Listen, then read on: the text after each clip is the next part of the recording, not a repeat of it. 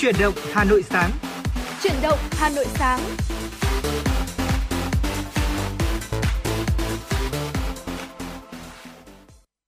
Quý vị và các bạn đang đến với chương trình chuyển động Hà Nội sáng. Tôi là Trọng Khương và đồng hành với Trọng Khương ngày hôm nay là Bảo Trâm. Chúng tôi sẽ đem đến cho quý vị và các bạn những thông tin cập nhật về thời sự, ờ, những ờ, chủ đề mà nhận được nhiều sự quan tâm của quý vị thính giả. Ờ, đồng thời bên cạnh đó thì chúng tôi cũng sẽ là cầu nối giúp quý vị có thể chuyển tải những thông điệp yêu thương, một yêu cầu một về những ca khúc thật là hay gửi tặng cho người thân và bạn bè của mình. Và quý vị cũng đừng quên là hãy tương tác với chúng tôi thông qua số hotline của chương trình là 024 3773 6688 cũng như trang fanpage chuyển động Hà Nội FM 96. Còn bây giờ thì hãy cùng báo Trâm Trọng Khương cập nhật những tin tức trong buổi sáng ngày hôm nay.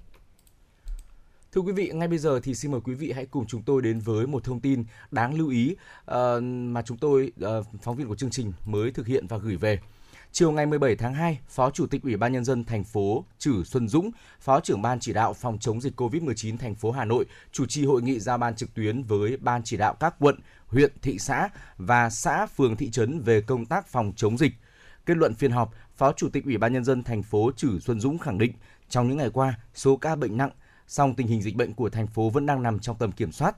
Tuy nhiên thì tình hình dịch bệnh vẫn đang diễn biến khá phức tạp Chính vì vậy, các cấp ngành địa phương cần nâng cao nhận thức chủ động trong công tác phòng chống dịch, tiếp tục tuyên truyền, nâng cao nhận thức trách nhiệm của cá nhân, tổ chức trong công tác phòng dịch cho bản thân, gia đình, cộng đồng, thực hiện nghiêm túc quy định 5K.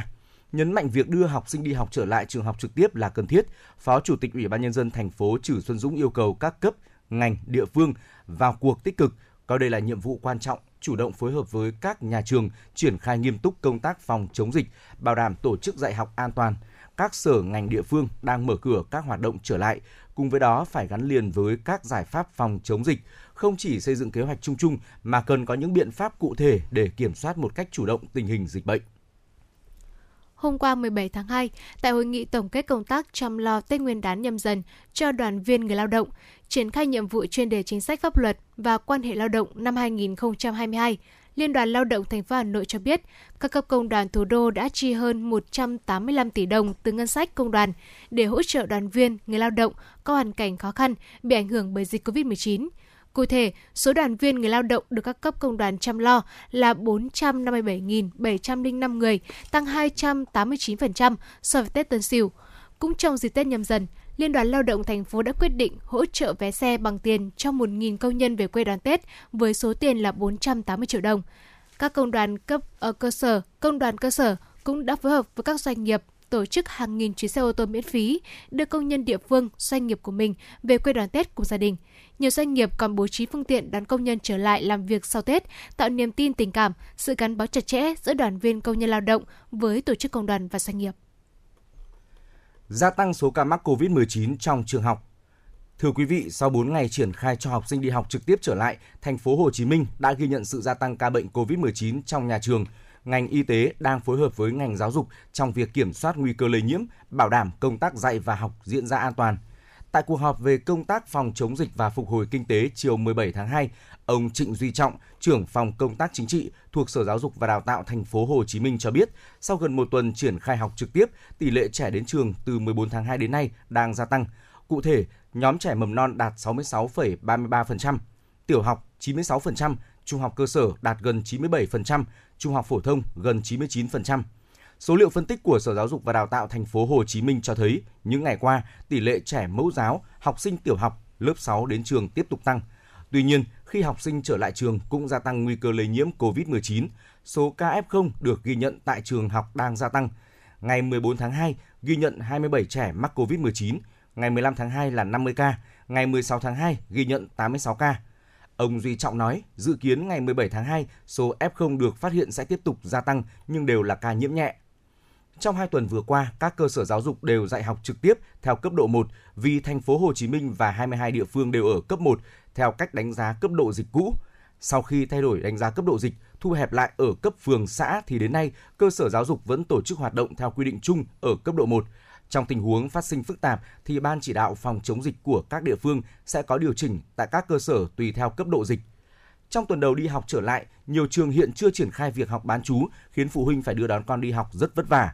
Trước vấn đề trên, ông Trọng cho biết Ngay từ khi thành phố Hồ Chí Minh xây dựng kế hoạch tổ chức cho học sinh học trực tiếp, Sở đã khuyến khích các cơ sở nỗ lực thực hiện học bán trú để tạo sự thuận lợi cho phụ huynh, học sinh. Sở Giáo dục và Đào tạo và Sở Y tế đã tổ chức hướng dẫn chuyên sâu về tổ chức học bán trú an toàn cho các đơn vị. Tuy nhiên, trên thực tế, sau giai đoạn dịch bệnh diễn biến phức tạp, một số trường chưa thể tổ chức học bán trú.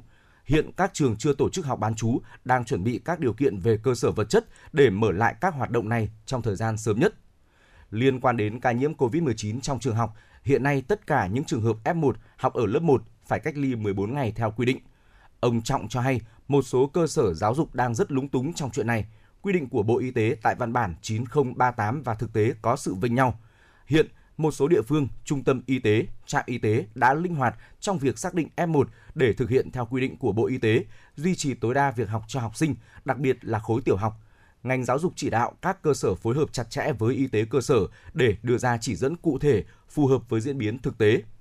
Liên quan đến vấn đề trên, bà Nguyễn Thị Huỳnh Mai, Tránh Văn phòng Sở Y tế thành phố Hồ Chí Minh cho biết, Sở Y tế cùng với Sở Giáo dục và Đào tạo đang giám sát chặt học sinh trong các trường qua tầm soát lấy mẫu ngẫu nhiên, đồng thời quan sát các trường, khu vực có ca dương tính để xử lý kịp thời. Với nhóm mầm non, tiểu học, các trường cần phải đặc biệt chú ý đến cô giáo, bảo mẫu vì đây là nhóm có thể mang mầm bệnh, lây nhiễm cho trẻ. Quý vị thân mến, vừa rồi là những tin tức nóng trong buổi sáng ngày hôm nay. Quý vị đừng rời sóng, một chút nữa thôi thì Bảo Trâm và Trọng Khương cũng sẽ quay trở lại. Còn bây giờ sẽ là một ca khúc âm nhạc thư giãn.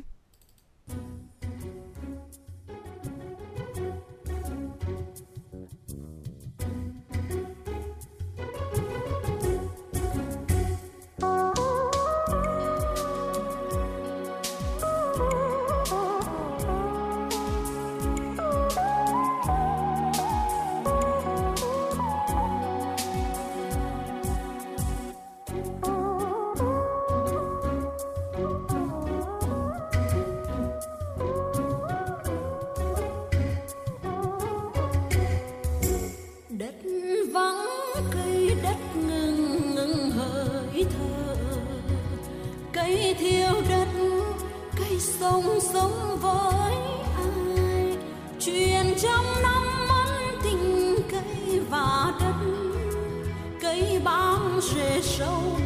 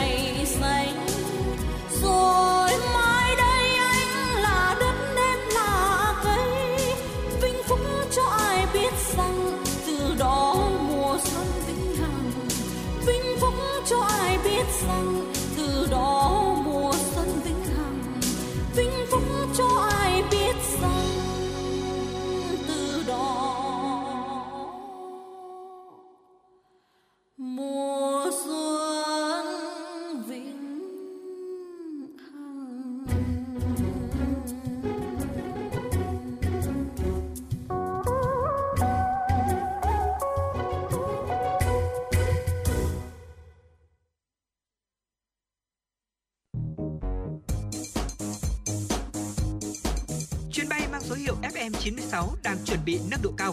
Quý khách hãy thắt dây an toàn, sẵn sàng trải nghiệm những cung bậc cảm xúc cùng FN96.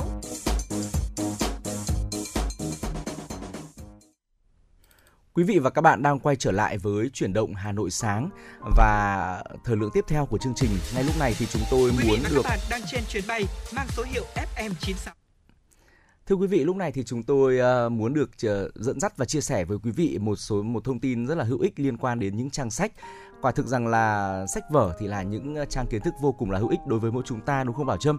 Ờ, và Trọng Khương cảm thấy rằng là bất cứ một cuốn sách nào về một chủ đề nào cũng cũng đều bổ ích cả, cho dù là về ờ, nhân sinh quan, về đời sống, về những cuốn tiểu thuyết hoặc là những cuốn truyện ngôn tình thôi thì nó cũng đem lại một cái giá trị nào đó cho cuộc sống của chúng ta, cho tinh thần của chúng ta. Và giữa cuộc sống hiện đại bận rộn, chúng ta thường được khuyên là nên sống đơn giản cho đời thanh thản. Nhưng mà làm như thế nào thì cuộc sống của chúng ta mới đơn giản đây? Đôi khi là chúng ta trò chuyện, chúng ta nói với nhau như vậy nhưng mà chúng ta cũng chưa biết cách. Vậy thì hãy thử tìm đến những trang sách xem sao. Bởi vì là những trang sách thì là một nguồn ờ, tri thức vô cùng lớn. Ở đó thì chúng ta sẽ tìm được nhiều câu trả lời cho mình và chủ đề ngày hôm nay chúng tôi muốn đưa ra cho quý vị đó là học cách sống đơn giản để thanh thản. Ờ, và để có thể đạt được điều này ít nhất là để hiểu được một đôi chút thì ờ, chúng ta hãy cùng đến với tác phẩm của thiền sư Sumio Masuno. Ông đã nêu quan điểm của mình trong cuốn sách có tựa đề Sống đơn giản cho mình thanh thản. Dạ vâng thưa quý vị và theo thiền sư Sumio Masuno thì ờ, bản chất của cuộc sống đơn giản như thế nào ạ? Sống đơn giản là không chỉ dọn dẹp, sắp xếp đồ vật mà cũng chẳng phải là sự bằng lòng với cuộc sống bình dị đang có.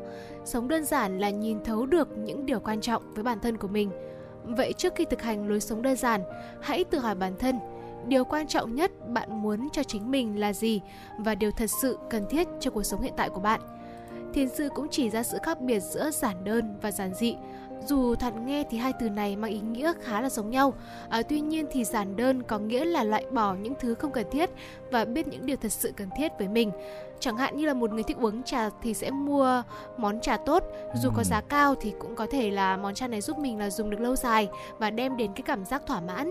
Còn giản dị thì nghĩa là sao cũng được, à, có thể mua những món đồ giá trị thấp, một chén trà rẻ tiền cũng được, miễn là uống nước trà và bản thân mỗi người thì cũng cần phân phân biệt được rằng cái gì là giản đơn và cái gì là giản dị và cái gì thật sự là cần thiết với chính bản thân của mình. Ừ. À, và thưa quý vị, điều nhiều người quan tâm rằng là vậy thì chúng ta có những phương pháp nào để có thể thực hành lối sống đơn giản đây ạ? Thiền sư Sumio Masuno đã đưa ra những phương pháp cụ thể để bất cứ ai cũng có thể bắt đầu thực hành lối sống đơn giản. Đây chính là những trải nghiệm mà ông đúc kết trong nhiều năm tu tập cũng như quan sát cuộc sống của những người xung quanh. Những phương pháp này đều liên quan đến lối sống, cách ăn, mặc, ở, mua sắm mà người đọc có thể tìm hiểu và vận dụng luôn vào chính bản thân mình và cuộc sống hàng ngày. Trong sinh hoạt thường ngày, ông chủ động chọn sự bất tiện, ví dụ như là thay vì dùng thang máy thì đi thang bộ, dùng chổi và rẻ lau để quét dọn thay cho máy hút bụi. Dọn dẹp đồ đạc cũng chính là cách để dọn dẹp tâm hồn, giúp tăng cường vận động cơ thể và khiến cho tinh thần của mình trở nên thoải mái hơn. Trong ăn uống, thiền sư cho rằng là không nên ăn quá no, nên ăn trong chánh niệm và cố gắng ăn chay ít nhất là một lần mỗi tuần. ăn có chừng, dừng đúng lúc. Hãy lắng nghe cơ thể mình để ăn vừa đủ thôi và không lãng phí thức ăn cũng như là gây ra những hệ lụy không tốt cho sức khỏe. Trong việc mua sắm thì tác giả cuốn sách nêu quan điểm chúng ta nên tận dụng tối đa công năng của đồ đạc và chỉ mua những thứ thật sự cần thiết. Dù là chọn cách sống nào thì ai cũng mong muốn là bản thân mình có một cuộc sống thật hạnh phúc. Và thiền sư Sumio Masuno cũng đã chỉ ra những hạnh phúc nhỏ bé bình dị mà đôi khi đi ngược lại với lời khuyên trong nhiều cuốn sách. Self-help chẳng hạn như là những người làm việc lâu năm trong một công ty, lặp lại công việc, nhưng bạn của năm nay chắc chắn không phải là bạn của năm trước. Bản thân mỗi người luôn cần phải một sự thay đổi vào mỗi ngày tác giả cũng chỉ ra một chìa khóa quan trọng để có được một cuộc sống hạnh phúc đó là bỏ bớt thay vì thêm vào con người có dục vọng từ những thứ cơ bản như ăn ngủ tình dục đến hào muốn khác chúng ta không thể triệt tiêu hoàn toàn những dục vọng của mình nhưng mà theo thời gian thì những dục vọng ấy sẽ lớn dần và cái tâm không biết thỏa mãn sẽ được sinh ra. Thiền sư gọi đó là tâm béo phì. Những lo lắng bất an thường ngày sẽ đến từ chấp nhiệm vô nghĩa. Chỉ khi sẵn lòng buông bỏ, người ta mới có được sự bình an. Cuốn sách đã chỉ ra những tâm béo phì mà con người mắc phải và làm thế nào để có thể tiêu trừ trách nhiệm đó dựa trên tư tưởng của thiền. Thưa quý vị, vừa rồi chỉ là một vài những chia sẻ rất là ngắn gọn về cuốn sách có tựa đề Sống đơn giản cho mình thanh thản. Ờ, gần như là những lời giới thiệu sơ qua về tác phẩm này và để có thể tìm hiểu sâu hơn, kỹ hơn để có thể là nghiền ngẫm, suy ngẫm về ờ, tư tưởng của tác giả thì có lẽ là không điều gì hơn là chúng ta hãy uh, mua cuốn sách này về và chúng ta cùng dành những khoảng lặng trong ngày để đọc uh, suy ngẫm bên tách trà, bên tách cà phê. Trọng Khương tin rằng đây sẽ là một tác phẩm, một món quà tinh thần cực kỳ hữu ích cho mỗi người, thậm chí là có thể dành tặng cho người thân bạn bè trong những dịp đặc biệt.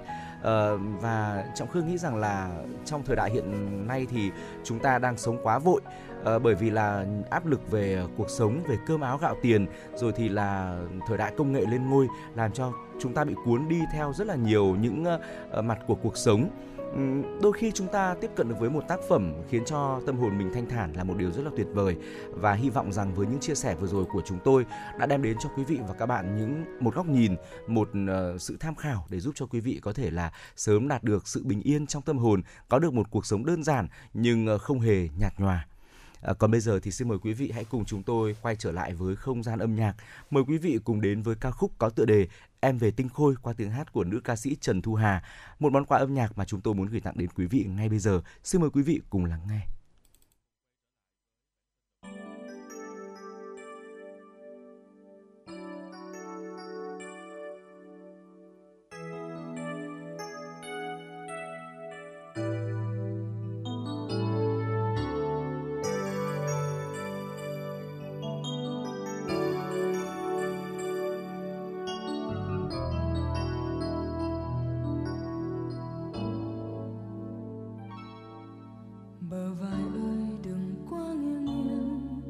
Đánh rơi buổi chiều thơ ngát làn môi ơi đừng quá run run, lỡ tên ai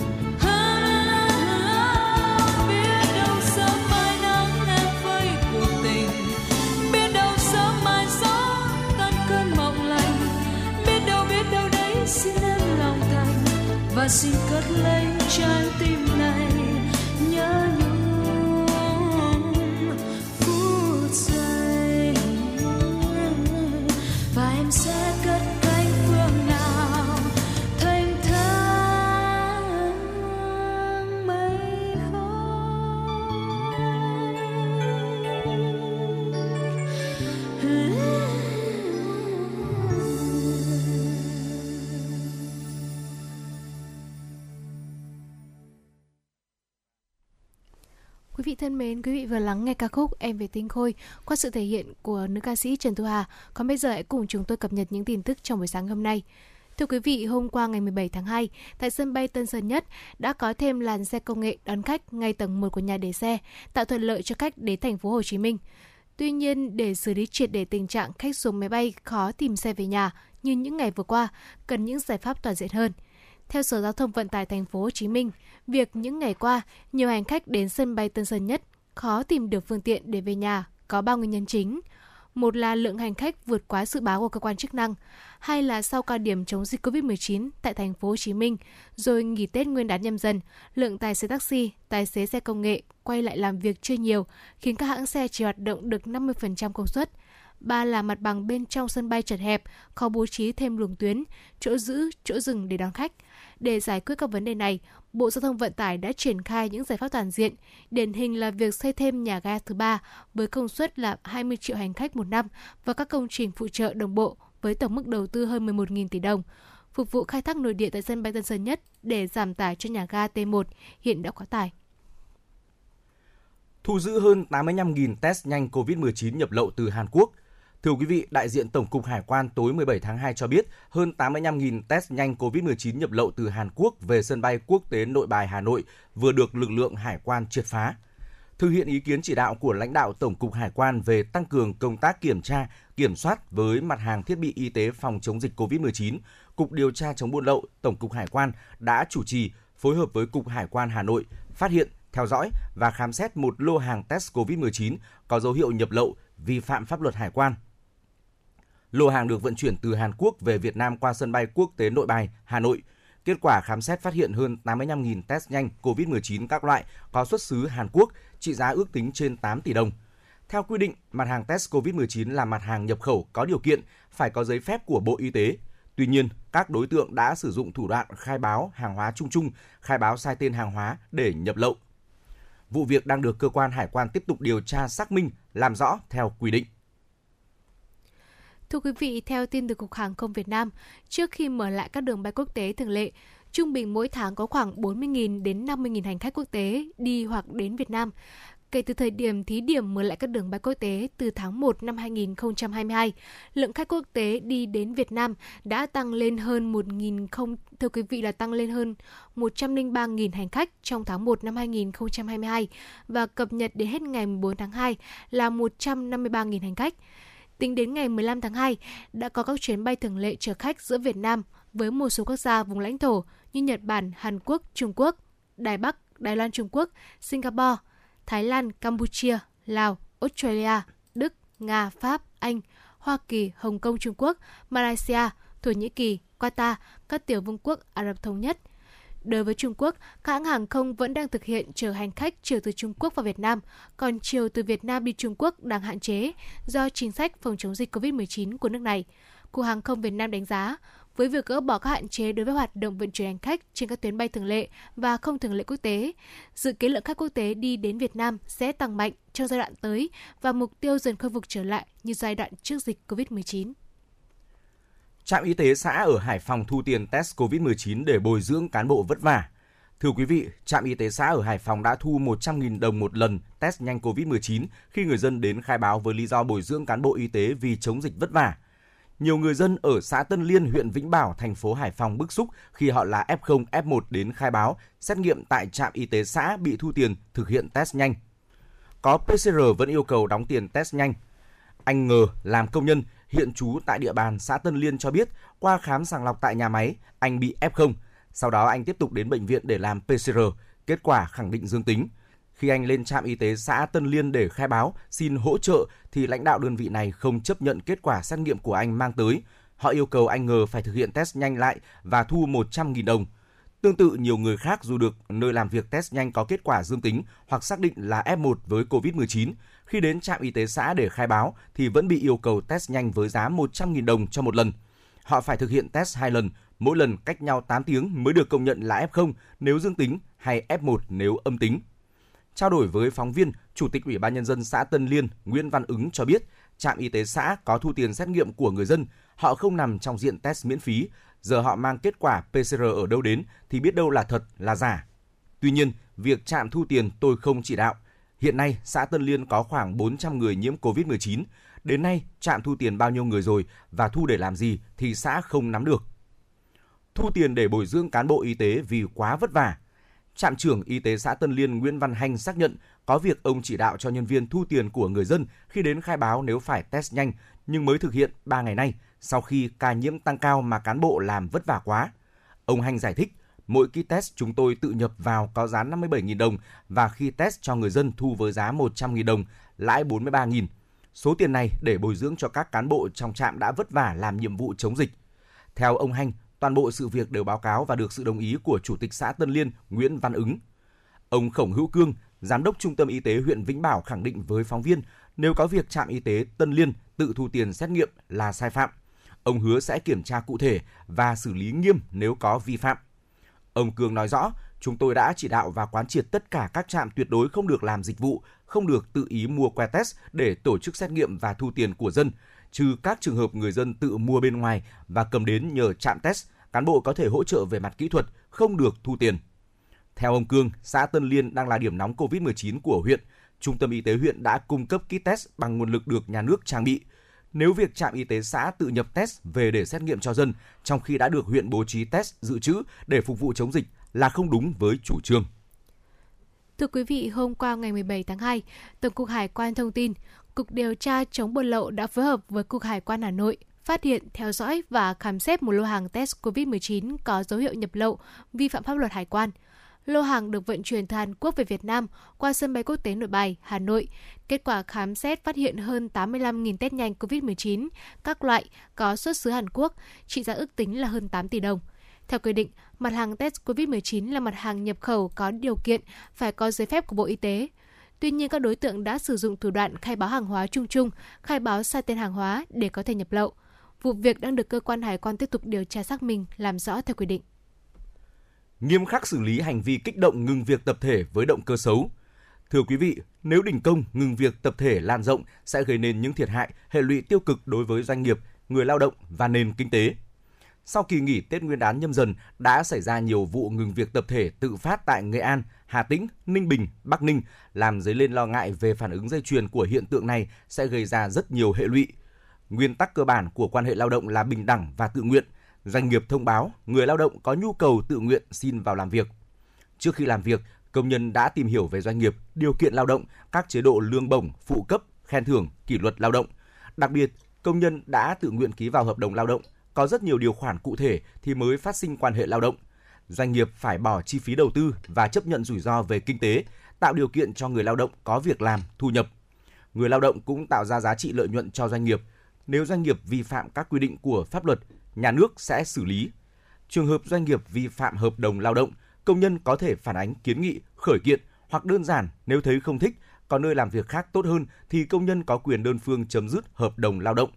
Còn bất ngờ kêu gọi ngừng việc tập thể tự phát là lợi dụng điểm yếu của doanh nghiệp, dùng sức ép tập thể buộc doanh nghiệp phải thực hiện các yêu sách của công nhân. Doanh nghiệp bị đẩy vào thế khó và chịu thiệt hại vô cùng lớn. Nếu doanh nghiệp có 10.000 công nhân, họ nghỉ việc một ngày mà vẫn phải trả lương, tương đương với số tiền bỏ ra khoảng 2 tỷ đồng, khoảng 200.000 cho một công. Chưa nói đến trường hợp vi phạm hợp đồng với đối tác bị xử phạt thì thiệt hại có khi phải tính đến hàng trăm nghìn, hàng triệu đô la Mỹ. Hình ảnh, thương hiệu doanh nghiệp cũng bị ảnh hưởng. Doanh nghiệp rơi vào thế chẳng đặng đừng nên phải nhượng bộ, nhưng sẽ làm phát sinh tâm lý e ngại, không có thiện cảm với người lao động. Ngừng việc tập thể thường gắn liền với các nhân tố, đối tượng đứng đằng sau chỉ đạo kích động, không loại trừ cả âm mưu, động cơ cạnh tranh không lành mạnh giữa các doanh nghiệp với nhau và các động cơ khác. Đã có trường hợp người lao động không tham gia ngừng việc tập thể, muốn đi làm thì bị một số đối tượng ngăn cản hoặc đe dọa. Ngừng việc tập thể lan rộng sẽ rất nguy hiểm và đe dọa đến an ninh trật tự xã hội. Hậu quả, nhà đầu tư, người lao động và nhà nước đều thiệt hại, môi trường đầu tư bị ảnh hưởng. Do đó, cần xử lý nghiêm khắc các hành vi kích động ngừng việc với động cơ xấu, ngăn cản, đe dọa người lao động đi làm. Nói vậy không có nghĩa là dập tắt đình công, ngừng việc bằng mọi giá, thỏa hiệp để trù dập, gây thiệt thòi người lao động. Vấn đề là cần thường xuyên ra soát, điều chỉnh các quy định của pháp luật để tạo ra hành lang pháp lý vững chắc rõ ràng, tạo thuận lợi cho doanh nghiệp và người lao động – đồng thời cần tăng cường đối thoại, minh bạch thông tin để tạo nên sự đồng thuận, chia sẻ giữa người lao động và doanh nghiệp. Thưa quý vị, chiều qua ngày 17 tháng 2, Cục Cảnh sát Giao thông Bộ Công an cho biết, có phối hợp thông tin đơn vị đã đón lõng, bắt nhanh 4 đối tượng bị truy bắt về tội giết người đang tháo chạy bằng ô tô trên quốc lộ 1A. Cụ thể là 13 giờ cùng ngày, Cục Cảnh sát Giao thông nhận được yêu cầu của Công an thành phố Hồ Chí Minh về việc phối hợp bắt giữ 4 đối tượng giết người đang di chuyển trên quốc lộ 1A hướng thành phố Hồ Chí Minh ra các tỉnh phía Bắc bằng ô tô bán tải. Nhận được thông tin, Cục Cảnh sát Giao thông đã chỉ đạo Phòng Cảnh sát Giao thông các tỉnh khẩn trương phối hợp. Vào thời điểm trên, Phòng Cảnh sát Giao thông Công an tỉnh Khánh Hòa đã phát hiện chiếc xe di chuyển qua địa bàn nên đã chỉ đạo trạm cảnh sát giao thông Ninh Hòa đón lõng bắt giữ các đối tượng. Đến 15 giờ 30 phút cùng ngày, tổ trinh sát trạm cảnh sát giao thông Ninh Hòa đã xác minh được phương tiện của đối tượng và triển khai vây bắt uh, km 1413 quốc lộ 1A. Qua đấu tranh bước đầu các đối tượng đã khai nhận đã giết người tại thành phố Hồ Chí Minh.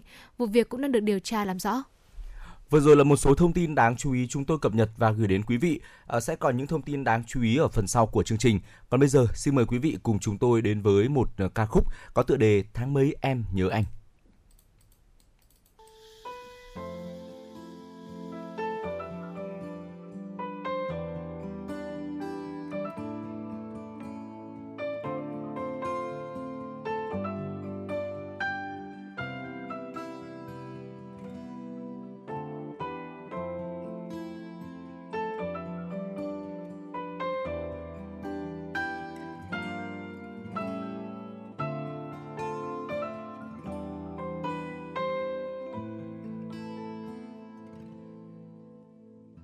tháng tư về, cánh hoa phai tàn, mắt ướt nhòe nỗi đau vô lường tháng năm buồn vướng những phố phường, thấm thoáng bóng người thương.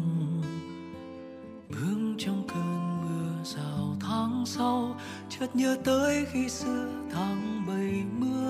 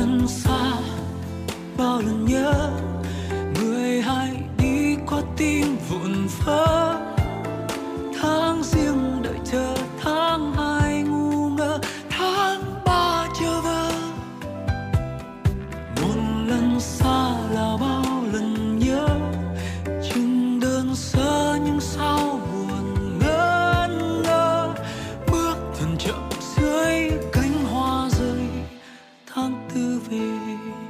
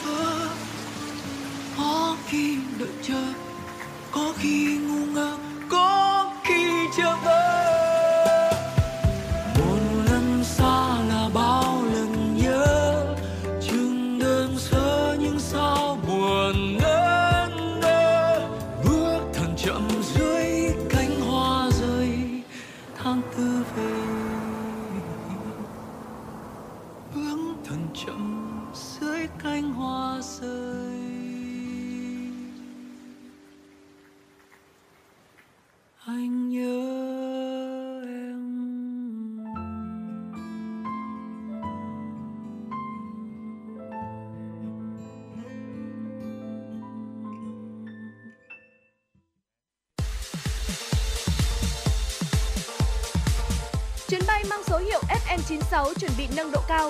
Quý khách hãy thắt dây an toàn, sẵn sàng trải nghiệm những cung bậc cảm xúc cùng FM 96.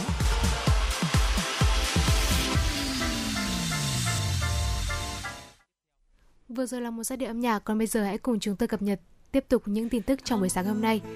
Thưa quý vị, thông tin từ Sở Văn hóa, Thể thao và Du lịch tỉnh Phú Thọ, Dỗ Tổ Hùng Vương lễ hội Đền Hùng năm 2022 chỉ tổ chức phần lễ, tạm dừng toàn bộ các hoạt động phần hội tập trung đông người. Đây là năm thứ hai, sự kiện được thu hẹp quy mô để ngăn ngừa nguy cơ về dịch COVID-19. Cụ thể, Dỗ Tổ Hùng Vương lễ hội đền Hùng năm nhâm dần 2022 với chủ đề Linh thiêng nguồn cội đất Tổ Hùng Vương do tỉnh Phú Thọ tổ chức diễn ra trong 2 ngày, mùng 6 và mùng 10 tháng 3 âm lịch, bao gồm các nghi thức lễ dỗ Đức Quốc Tổ Lạc Long Quân, lễ dân hương tưởng niệm Tổ mẫu Âu Cơ và lễ dân hương tưởng niệm các vua hùng. Ngày hội văn hóa thể thao và du lịch các dân tộc Tây Bắc do Bộ Văn hóa, Thể thao và Du lịch tổ chức trong dịp này tại tỉnh Phú Thọ cũng sẽ phải tạm hoãn đến thời điểm phù hợp. Tuy nhiên, do dịch COVID-19 còn diễn biến phức tạp, các hoạt động kỷ niệm cũng sẽ được lồng ghép cùng chương trình Dỗ Tổ Hùng Vương, lễ hội đền Hùng năm 2022. Thưa quý vị, chuyên gia về bệnh học của Viện Nghiên cứu Y tế thuộc Bộ Y tế Malaysia, tiến sĩ Masita Arif cho biết, người nhiễm biến chủng Omicron không gây triệu chứng mất khứu giác như ở người nhiễm biến chủng Delta, đồng thời khẳng định đây là một trong những khác biệt lớn về triệu chứng của người nhiễm biến chủng Omicron và Delta. Tiến sĩ Arif cũng nhấn mạnh, biến chủng Omicron cũng gây không gây sốt cao như là biến chủng Delta, trong khi đau đầu và buồn nôn là hai trong số các triệu chứng chủ yếu khi nhiễm Omicron. Thời gian xuất hiện các triệu chứng khi nhiễm Omicron là khoảng 5 ngày, ngắn hơn so với biến chủng Delta.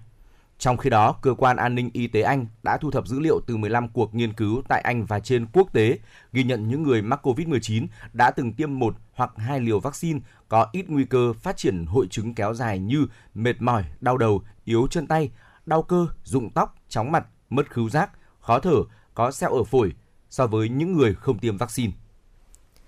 Từ năm 2009 đến tháng 12 năm 2021, cả nước đã xảy ra hơn 361.600 vụ tai nạn giao thông đường bộ, làm chết hơn 100 thưa quý vị là làm chết hơn 113.000 người.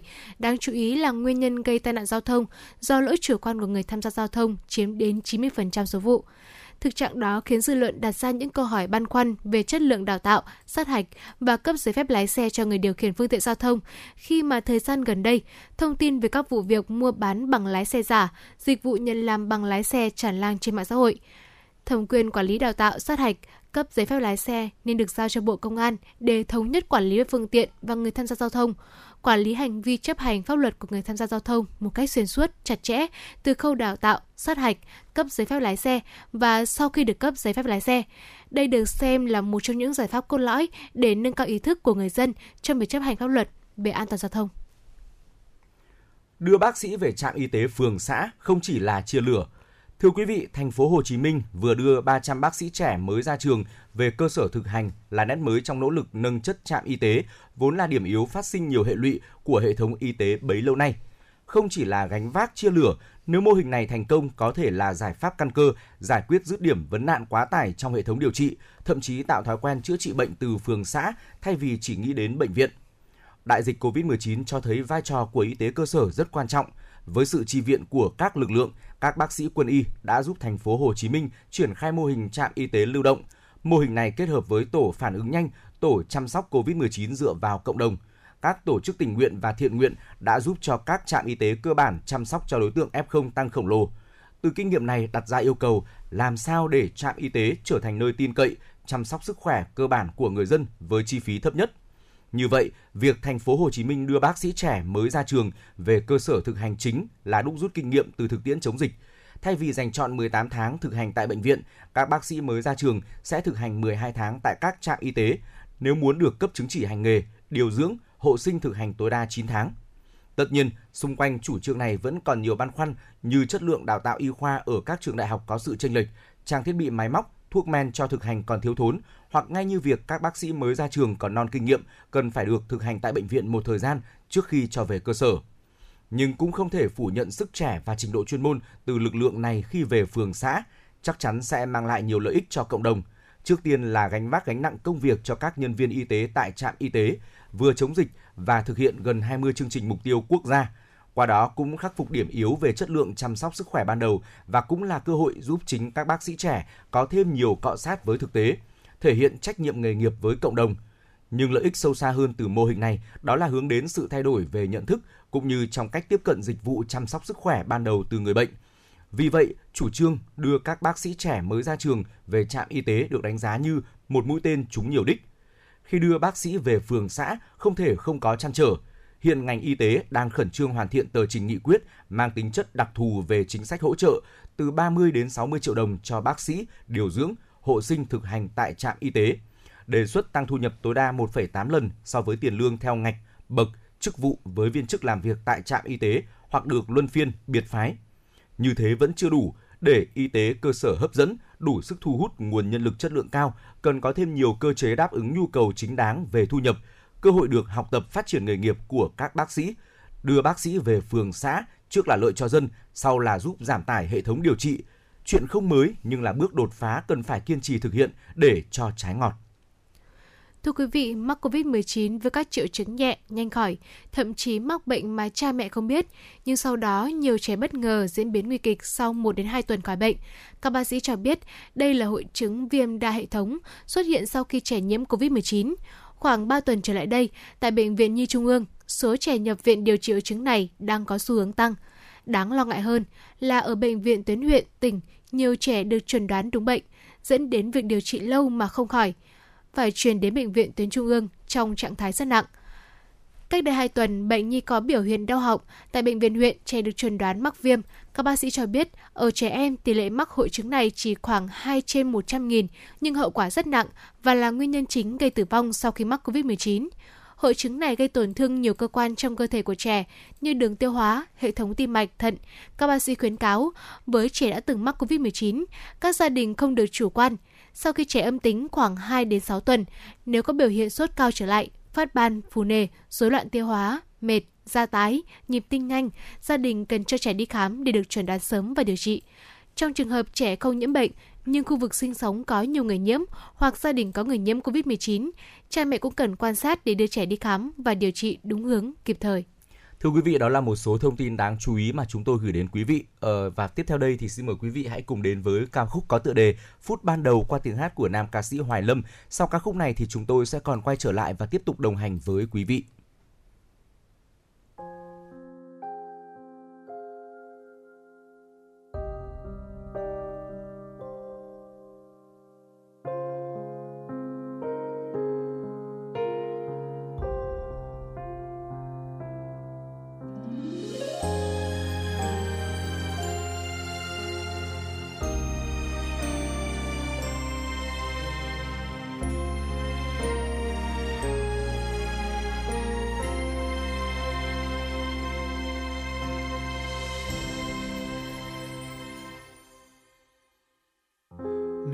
Tiếc tan trong bao tiếc nuối để yêu thương xa thật xa. Nếu nỗi nhớ tan trong quên buốt xa, và thời gian sẽ qua. Cố giữ lấy dù chỉ là nước mắt để ngày mai được khóc sâu muộn màng. Và giữ lấy dù chỉ là những nỗi xót xa, mơ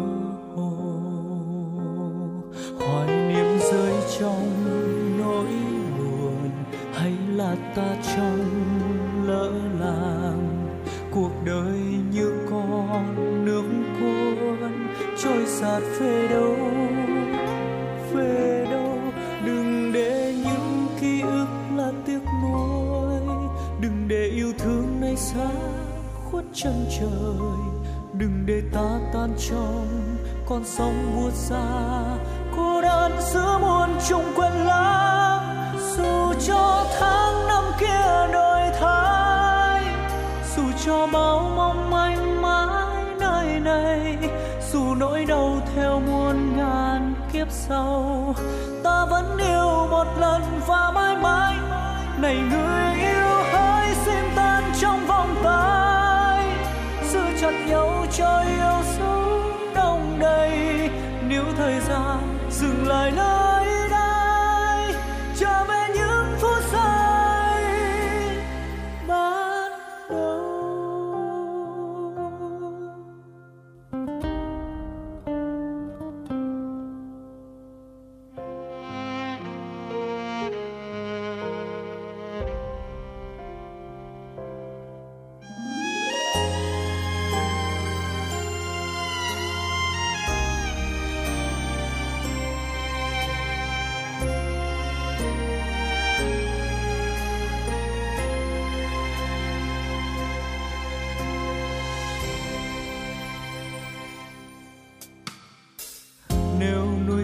gian tan trong bao tiếc nuối để yêu thương xa, thật xa.